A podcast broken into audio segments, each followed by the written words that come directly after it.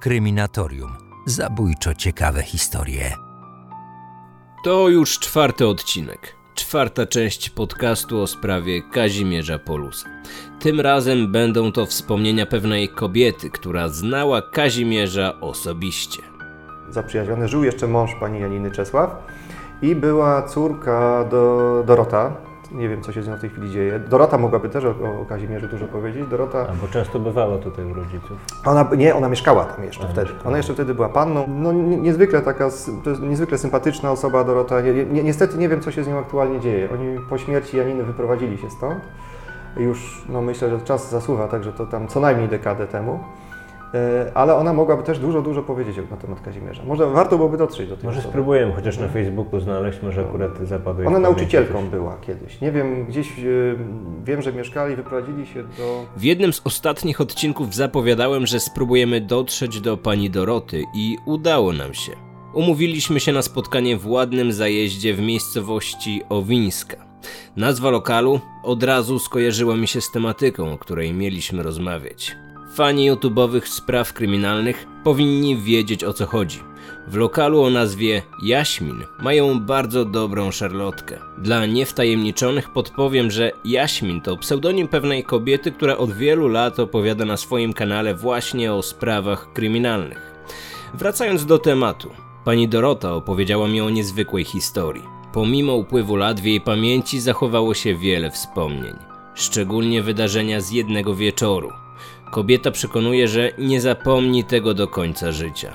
To właśnie wtedy widziała Kazimierza po raz ostatni. Kryminatorium. Otwieramy akta tajemnic. W dzieciństwie i wczesnej młodości mieszkałam e, w Poznaniu przy ulicy 28 czerwca, a pamiątkowej Wilce i mm, tam e, no, był taki czas, że potrzebny był dozorca i w ten czas e, właścicielka mm, domu zatrudniła pana, który zajmował się sprawami porządkowymi, który doglądał po prostu tak, aby taki gospodarz domu, który, który właśnie miał czuwanie nad wszystkim. I właśnie okazało się, że to jest pan Kazimierz Polus. Który zresztą y, zamieszkał obok nas, y, to znaczy obok, przez ścianę. I rzeczywiście tutaj y, no, był, to, był, to, był to taki po prostu spokojny człowiek, z którym można powiedzieć w sytuacjach takich naturalnych, codziennych, wychodząc, dzień dobry, jakieś grzecznościowe. A ile miała Pani wówczas lat, gdy się wprowadził do tej kamienicy? Ja miałam wtedy 21 lat. 21 lat. E, i przyznam, że to był taki czas, 82 e, e, rok, te codzienne spotkania gdzieś tam na klatce schodowej. I tam był taki podest właściwie, gdzie było można sobie przystanąć, porozmawiać i, i, i, no i takie miejsce też, gdzie, gdzie, gdzie tam się po prostu bywało. Natomiast jeżeli chodzi o pana Kaźmierza, to on był człowiekiem bardzo wyciszonym, i takim, można powiedzieć, bardzo pomocnym, to e, nawet do przesady czasami, bo mm, ponieważ to było mniej więcej drugie piętro, e, moja mama, wnosząc na przykład sprawunki, to często spotykała się z pytaniem, może pomogę? No i rzeczywiście to nie było tylko pytanie, tylko to była pomoc ze strony pana Kazimierza. Słuchając wspomnień osób, które znały mordercę, Aż trudno uwierzyć, że Kazimierz Polus mógł sprawiać tak pozytywne wrażenie. Mężczyzna, który ponad połowę swojego życia spędził w więzieniu. Facet, który na przestrzeni lat zabił trzy osoby i molestował dzieci. Nie wzbudzał niepokoju, a przebywające z nim osoby nie czuły żadnego zagrożenia. Nawet 21-letni mężczyzna, który był jego ostatnią śmiertelną ofiarą, do końca życia wypowiadał się na jego temat pozytywnie. Pani Dorota wspomina, że Kazimierz niezwykle lubił miejsce, w którym przyszło mu mieszkać. Miał swój kąt, o który dbał. Było to maleńkie mieszkanie, z którego on się bardzo cieszył. A dlaczego się cieszył? Bo to chyba nie jest nawet takie naturalne, że mężczyzna aż tak bardzo dbał o mieszkanie, a to było do przesady, mm, kiedy zaprosił mnie tam mm, po prostu do siebie na zasadzie, żeby spojrzeć czy coś odebrać.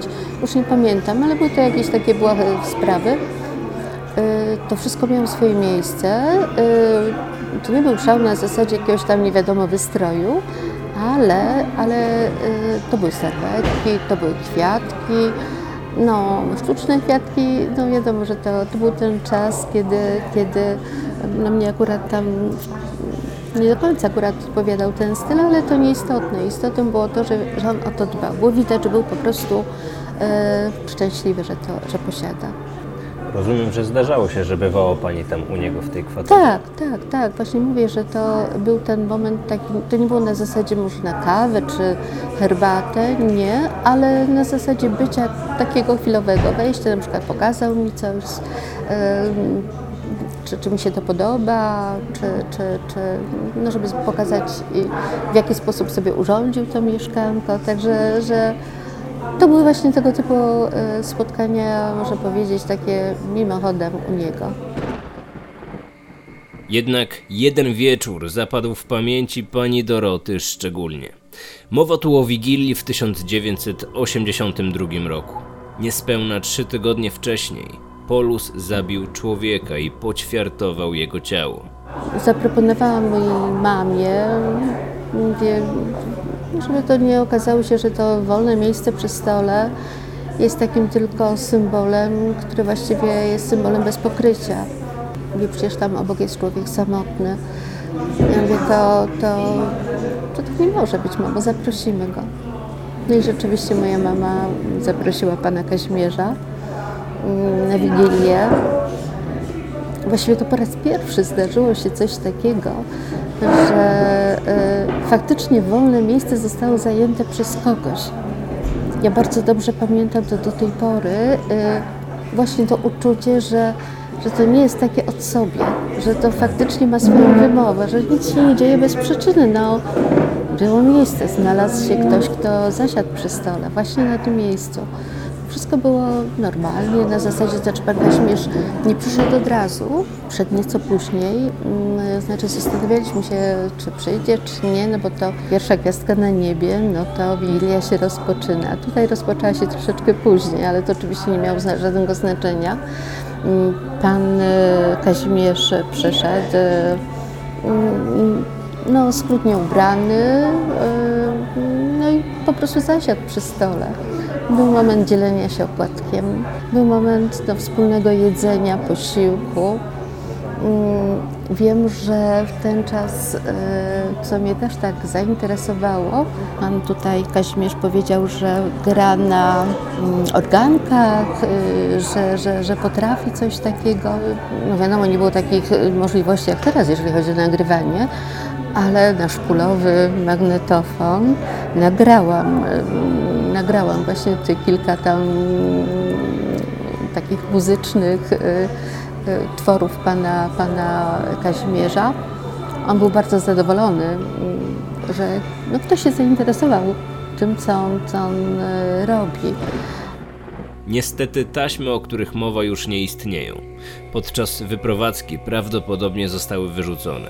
Wielka szkoda. Przyznam, że jestem bardzo ciekawy, jak brzmiały utwory w wykonaniu Kazimierza. Przyszedł moment, e, ta godzina 23 i ja wówczas, e, ponieważ tak jak już wspomniałam wcześniej, jestem osobą głęboko wierzącą, bardzo chciałam być na pasterka. Pewnie poszłabym sama, no bo, bo no też należy do osób, które jeżeli coś postanowią, to tak zrobią, no przynajmniej jak, na ile można. No ale skoro był pan Kazimierz, to też tak sobie pomyślałam, bo rodzice tak jakoś już nie bardzo, nie bardzo y, mieli siły, żeby iść. Y, I poprosiłam pana y, Kazimierza, czy może nie poszedł ze mną. Wyraził zgodę, ale to, co się wydarzyło podczas tej pasterki, no to dla mnie było w ogóle nie do pojęcia, nie do przyjęcia, ponieważ jak już e, przyszliśmy do kościoła, kościoła Zmartwychwstańców e, przy ulicy Dąbrówki, to w ten czas e, w trakcie pasterki no było dużo ludzi, niektórzy stali na zewnątrz I nagle dało się słyszeć jakieś takie mm, odgłosy, jakieś ratunku, trzymajcie go. Nie bardzo było wiadomo o co chodzi. Okazało się, że właśnie na tych tyłach, czyli już na zewnątrz kościoła, ktoś kogoś dźgnął nożem. I dla mnie to, no zresztą dla każdego pewnie, ale, ale w ogóle wiem, że, że, że przeżyłam to strasznie. I w momencie, kiedy już wracaliśmy z kościoła do domu, szliśmy obok siebie. Wiadomo, że ciemno, że dookoła to tam, no niektórzy ludzie przechodzą, ale ja do pana Kazimierza, właściwie nie do niego, ja to tak powiedziałam od jakby e, ustosunkowując się do tego, co się stało, jak można wobec kogoś tak postąpić, jak można człowiekowi zrobić jakąkolwiek krzywdę, już w ogóle no jakby mm, w jakiś sposób chcąc no nawet y, nie tylko zdrowie, ale życie narazić tutaj na, na, na niebezpieczeństwo. Jak można kogoś dźgnąć nożem? I nie zapomnę, że on w ten czas właśnie jakoś tak dziwnie się zachował. Co to znaczy dziwnie? Dziwnie, on się tak jakby wyobcował. Także, że trudno mi to powiedzieć w tej chwili, określić w słowa, ale on, i to nie mówię z perspektywy czasu, tylko mówię to, co ja doznałam wtedy, idąc obok niego, że taki jakby od razu zamilkł, y, czyli już nie było rozmowy, tylko było takie jakby wyciszenie i już tylko, żeby dojść do, do domu. Ponieważ ta droga do domu, z kościoła do domu nie jest długa, Y, stąd y, po wejściu na klatkę schodową no, weszliśmy do góry, ale pan Kazimierz już nie mówił ani słowa, tylko wszedł do siebie do pokoju. On nagle się jakby y, zdystansował,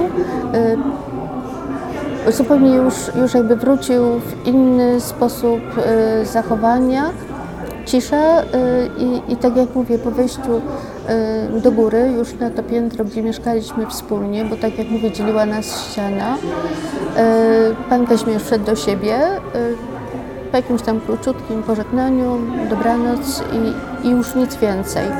Na tym jakby zakończył się ten czas taki świąteczny. Potem nawet nie wiem, ale wydaje mi się tak, myśmy w pierwsze święta już byli urodziny, jakoś tam się nie widzieliśmy z panem Kazimierzem. Może Kazimierz dopiero wtedy, po tym przerażającym incydencie i po słowach 21-letniej kobiety, zdał sobie sprawę, co tak naprawdę zrobił trzy tygodnie wcześniej.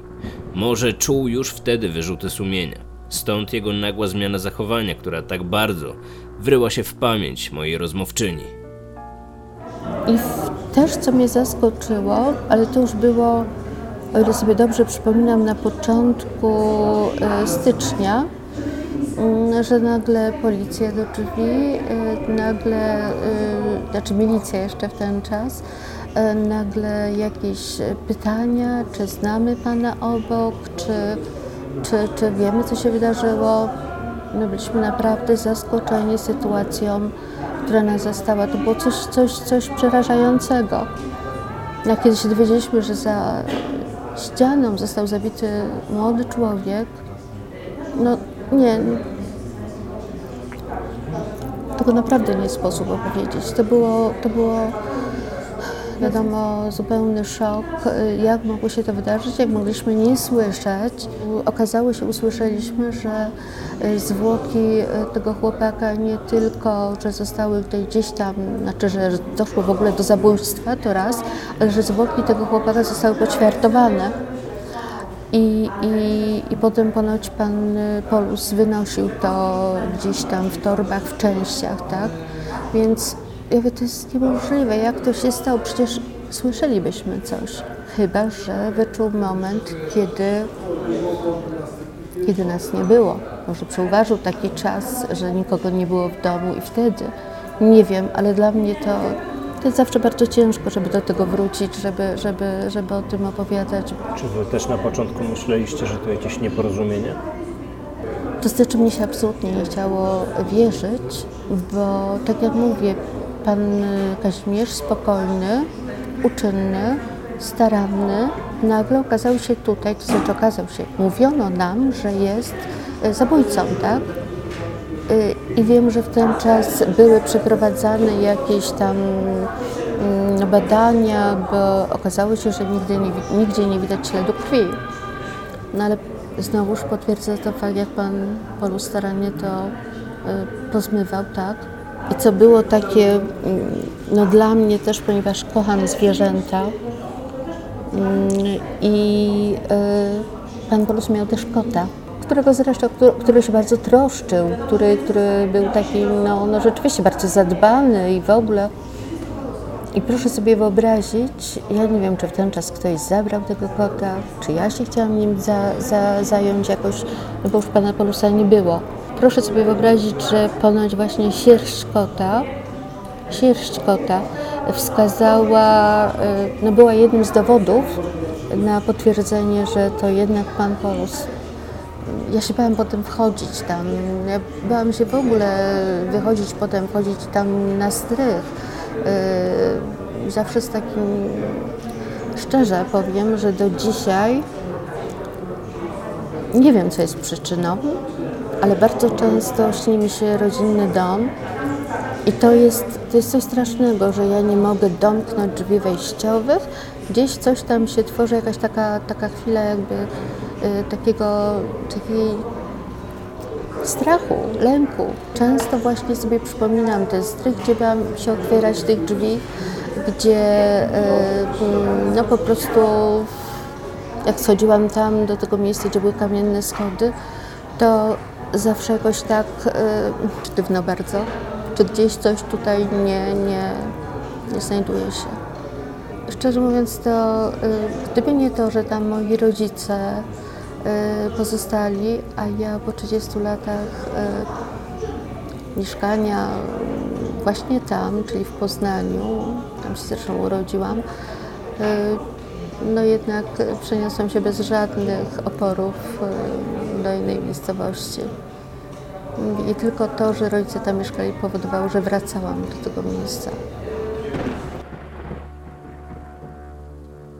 Na koniec pokazałem pani Dorocie jeszcze kilka fotografii. Były to skany dokumentów, zdjęcia ofiar, mieszkania oraz samego Kazimierza. Wszystkie te fotografie będziecie mogli zobaczyć w filmie na temat tej sprawy, który za jakiś czas pojawi się w serwisie YouTube. To jest właśnie to miejsce, o którym wspominałam wcześniej. To jest ta ubikacja, do której chodziło się z klatki schodowej.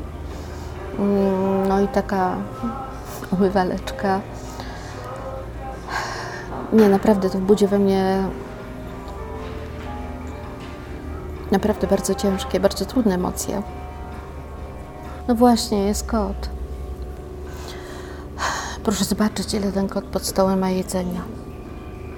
Tak, to są ceraty, to jest. Ale to wszystko było w porządku. Jak ja mówię, było to kiczowate, ale wszystko było uporządkowane. Mówię, i ta kamienna posadzka, że mi się jakoś, nie wiem, ale kojarzyło potem, nie wiem, to już się gdzieś zrodziło e, w pamięci, gdzieś w umyśle utkwiła e, jedyna możliwość właśnie, jeżeli, jeżeli ćwiartował zwłoki, jak mógł, no to chyba tylko na kamiennej posadzce, no bo gdzie? No właśnie, buty nie porozrzucane, ale poustawiane. Ja mówię, to są drobiazgi. Może A. był nawet pedantem w jakimś stopniu. Do, tak, tak, to było, tak jak mówiłam wcześniej, właśnie, że to było pedantyczne, pedantyczne. Mhm. Rzeczywiście 6 grudnia tutaj zostały znalezione te zwłoki. Czyli gdy podczas tej wigilijnej wieczerzy to już trwało śledztwo w sprawie znalezionych Tak. fragmentów zwłok. Tak. To jest Pan to zdjęcie, o którym pewnie Pani wspominała. Tak, to jest właśnie chyba to, które było w y, gazecie Wprost, w tym czasopiśmie. I to jest Mhm. właściwie jedyna fotografia, która się zachowała po Kazimierzu. Czy tak w ten sposób go Pani pamięta? Tak. Właśnie tak. I proszę zobaczyć. Te oczy są spokojne. Ja nie wiem, czy ja odczytuję jakiś taki smutek. Czy mi się tak wydaje? Jest w tym spojrzeniu coś takiego rzeczywiście. Takiego prze... prze... chwytającego za serducho. Może dlatego, że on już wtedy wiedział, że został skazany na karę śmierci. Może. Spokojny, wyciszony, pomocny, grzeczny i kulturalny. Jak to możliwe, że taki człowiek był w stanie dopuścić się tak okropnych zbrodni? Kazimierz Polus miał dwa kompletnie różne oblicza. Za tydzień pojawi się ostatni już odcinek na temat rzeźnika z Wildy. Tam opowiem o procesie zabójcy oraz jego śmierci. Nie wiem, czy zwróciliście na to uwagę, ale w dzisiejszym odcinku pojawiła się zupełnie nowa muzyka. To, co teraz słyszycie w tle, to oficjalny motyw muzyczny Kryminatorium. Kryminatorium. Otwieramy akta tajemnic.